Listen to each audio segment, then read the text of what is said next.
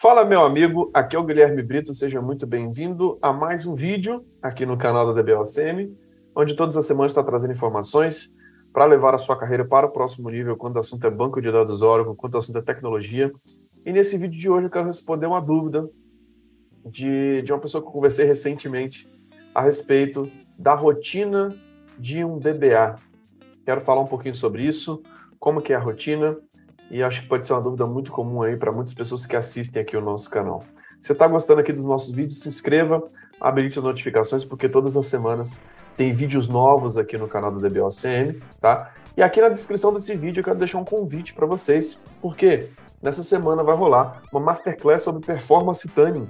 A gente vai fazer três aulas ao vivo, mostrando aí cenários reais de tuning, de projetos práticos ali, de como que você pode melhorar a performance do banco de dados, que é algo bem quente com cases reais de grandes clientes hoje que a DBLCM administra.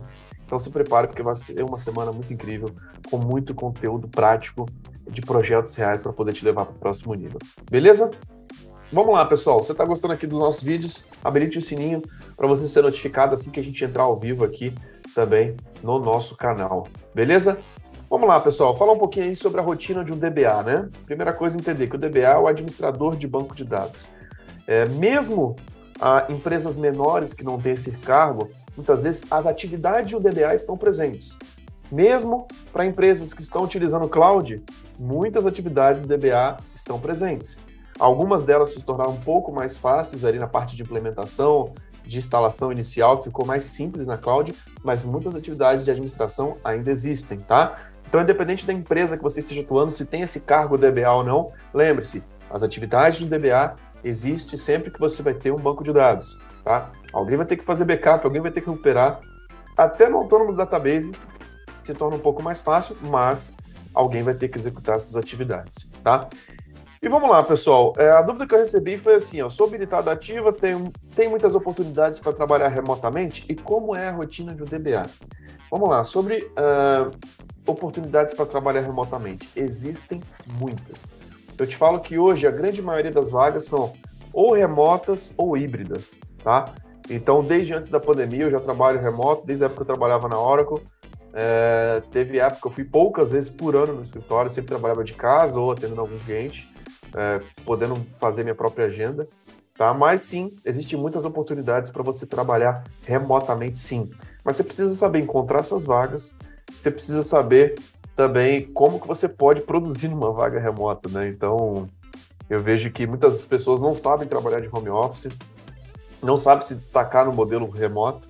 Então, é algo que a gente tem visto, inclusive a gente fala dentro da nossa mentoria de carreira, tá? E muitas pessoas agora estão conseguindo vagas remoto mesmo depois da pandemia. Que profissionais que muitas vezes moram em Minas Gerais, que moram no Nordeste, cara, estão conseguindo vagas para trabalhar em empresas de São Paulo, tá? Isso é totalmente possível. Então existem muitas oportunidades sim. E vamos lá, pessoal, como que é a rotina de um DBA? Quero falar um pouquinho sobre isso. E eu acho que é um bom tema aí para a gente poder discutir, para a gente poder mostrar realmente como que é o dia a dia, né? E, eu vou começar falando aqui um pouco pelas tarefas do DBA. Eu quero até compartilhar aqui um trecho da documentação da Oracle para a gente poder mostrar um pouquinho sobre esse tema, tá? Sobre algumas tarefas aqui que normalmente estão dentro da rotina de DBA no dia a dia, tá? É, por exemplo, a parte de instalação do Oracle Software, tá? Então, é uma atividade, como eu falei aqui em cloud, ela se torna um pouco mais simples, tá? Mas ela muitas vezes está presente ali, muitas vezes quando você, dependendo da implementação dentro de, um, de uma cloud, você vai ter que ter um Oracle Home adicional, você vai ter que fazer uma instalação de um software porque vai mudar para uma versão mais nova. Então, essa atividade ainda está presente, tá? A criação de um banco de dados. Então, muitas vezes ali é, precisa criar um banco de dados novo. Cara, é uma atividade que, inclusive, cloud precisa ter. A parte de upgrades é, do database software para novas releases. Então, é uma atividade que, inclusive, é uma das principais e que hoje eu vejo que, cara, os DBAs que atuam, as empresas hoje, né, não dão conta dessa demanda. Então, muitos bancos ainda estão com, com a versão antiga. Então, essa parte de upgrade envolve é um projeto, né, cara? Onde muitas vezes precisa de envolvimento de vários times, várias equipes, o DBA ali pensando ali na parte do banco de dados. E e tocando esse projeto, tá? Então é uma parte muito importante. Startup shutdown de um database instance, tá?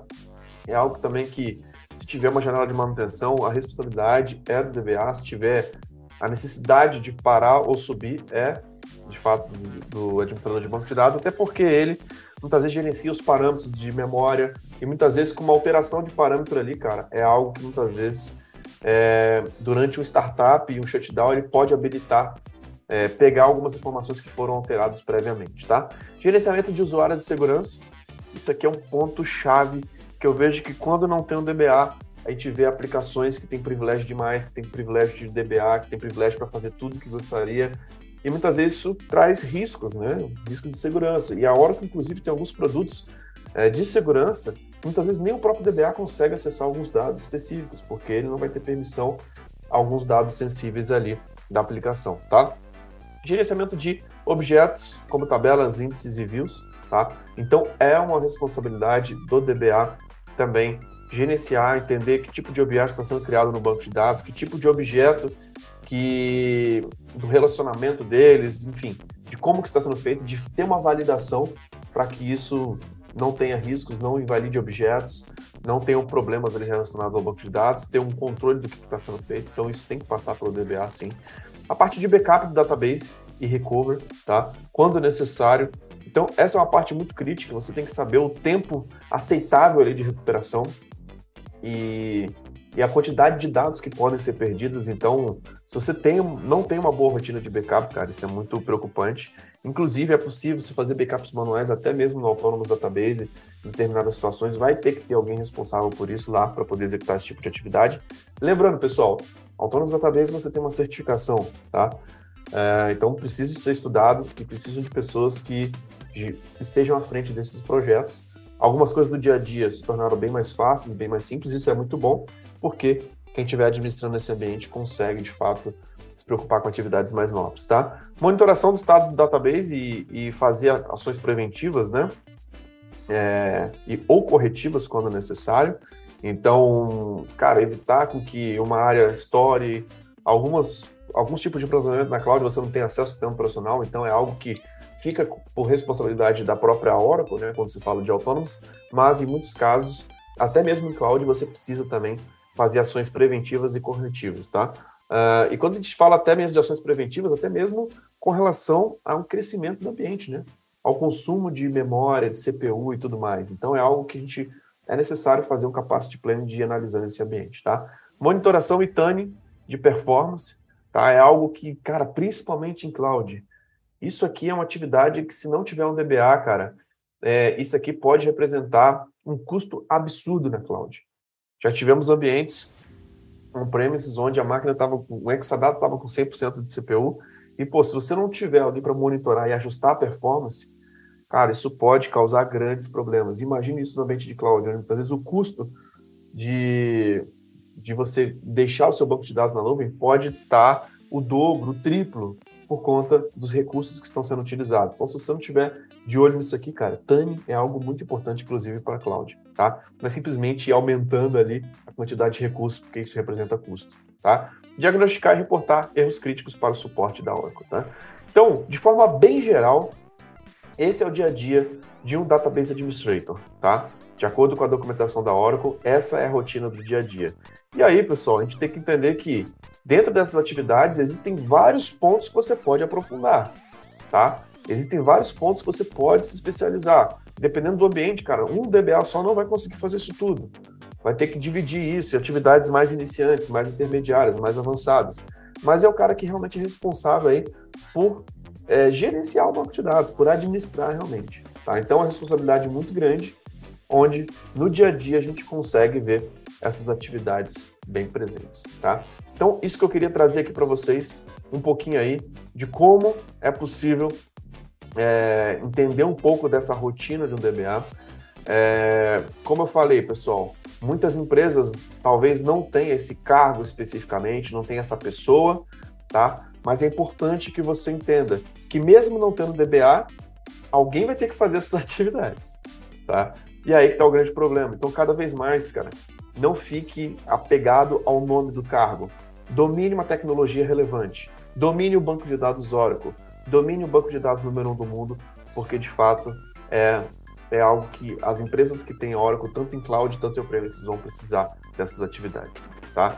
É, o André Santos está aqui na área, nosso aluno. O fato é que, independente do ambiente, o DBA nunca vai morrer. Exatamente, cara. A gente já está ouvindo isso aí há mais de 10 anos, né, André?